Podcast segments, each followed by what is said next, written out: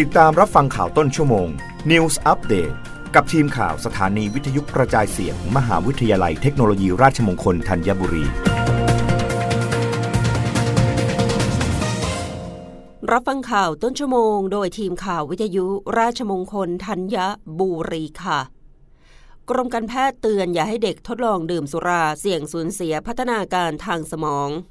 นายแพทย์มานัทโพธาพรรองอธิบดีกรมการแพทย์กล่าวว่า กรมการแพทย์ขอย้ำเตือนพ่อแม่ผู้ปกครองอีกครั้ง อย่าเพียงแค่นึกสนุกหรือมีความเชื่อผิดๆให้บุตรหลานดื่มเครื่องดื่มที่มีส่วนผสมของแอลกอฮอล์เพื่อในอนาคตจะได้คอแข็ง สุราหรือเหล้ารวมไปถึงเครื่องดื่มที่มีส่วนผสมของแอลกอฮอล์ไม่ใช่เครื่องดื่มที่เหมาะสมให้เด็กดื่ม หากเด็กดื่มสุราหรือเครื่องดื่มผสมแอลกอฮอล์เข้าสู่ร่างกาย จะส่งผลต่อร่างกายของเด็กมากกว่าผู้ใหญ่หลายเท่า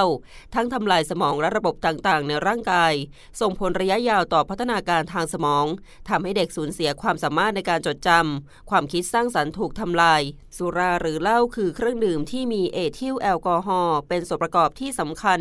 ออกฤทธิ์กดระบบประสาทส่วนกลาง เมื่อดื่มสุราเข้าสู่ร่างกายจะถูกดูดซึม และกระจายไปทุกส่วนของร่างกายภายในเวลา 5 นาทีในผู้ใหญ่ เมื่อมีการดื่มในช่วงแรก จะทำให้ร่างกายมีระดับแอลกอฮอล์ในเลือดอยู่ที่ประมาณ 50มิลลิกรัมเปอร์เซนต์เมื่อมากกว่า 200 มิลลิกรัมเปอร์เซนต์จะทำให้ผู้ดื่มเกิดอาการสับสน มากกว่า 300 มิลลิกรัมเปอร์เซนต์ทำให้เกิดอาการง่วง สับสน ซึมมึนงง และหากมากกว่า 400 มิลลิกรัมเปอร์เซนต์ขึ้นไป อาจทำให้สลบ ซึ่งการก่อพิษของแอลกอฮอล์ในเด็กกับผู้ใหญ่ไม่ต่างกัน เพียงแต่ในปริมาณการดื่มที่เท่ากัน ความเข้มข้นของแอลกอฮอล์ในเลือดของเด็กจะมากกว่า เนื่องจากน้ำหนักตัวเด็กที่น้อยกว่าผู้ใหญ่ และโครงสร้างที่ป้องกันสารพิษในระบบไหลเวียนเลือดไปสู่สมองของเด็ก พัฒนาการยังไม่เต็มที่ทำให้สารพิษเข้าสู่สมองได้มากกว่าผู้ใหญ่เราไปถึงอวัยวะต่างๆ ตับและไตที่พัฒนายังไม่เต็มที่ทำให้การขับสารพิษออกจากร่างกายได้ช้ากว่าผู้ใหญ่ รับฟังข่าวครั้งต่อไปด้านในต้นชั่วโมงหน้า กับทีมข่าววิทยุราชมงคลธัญบุรีค่ะ รับฟังข่าวต้นชั่วโมง News อัปเดตครั้งต่อไป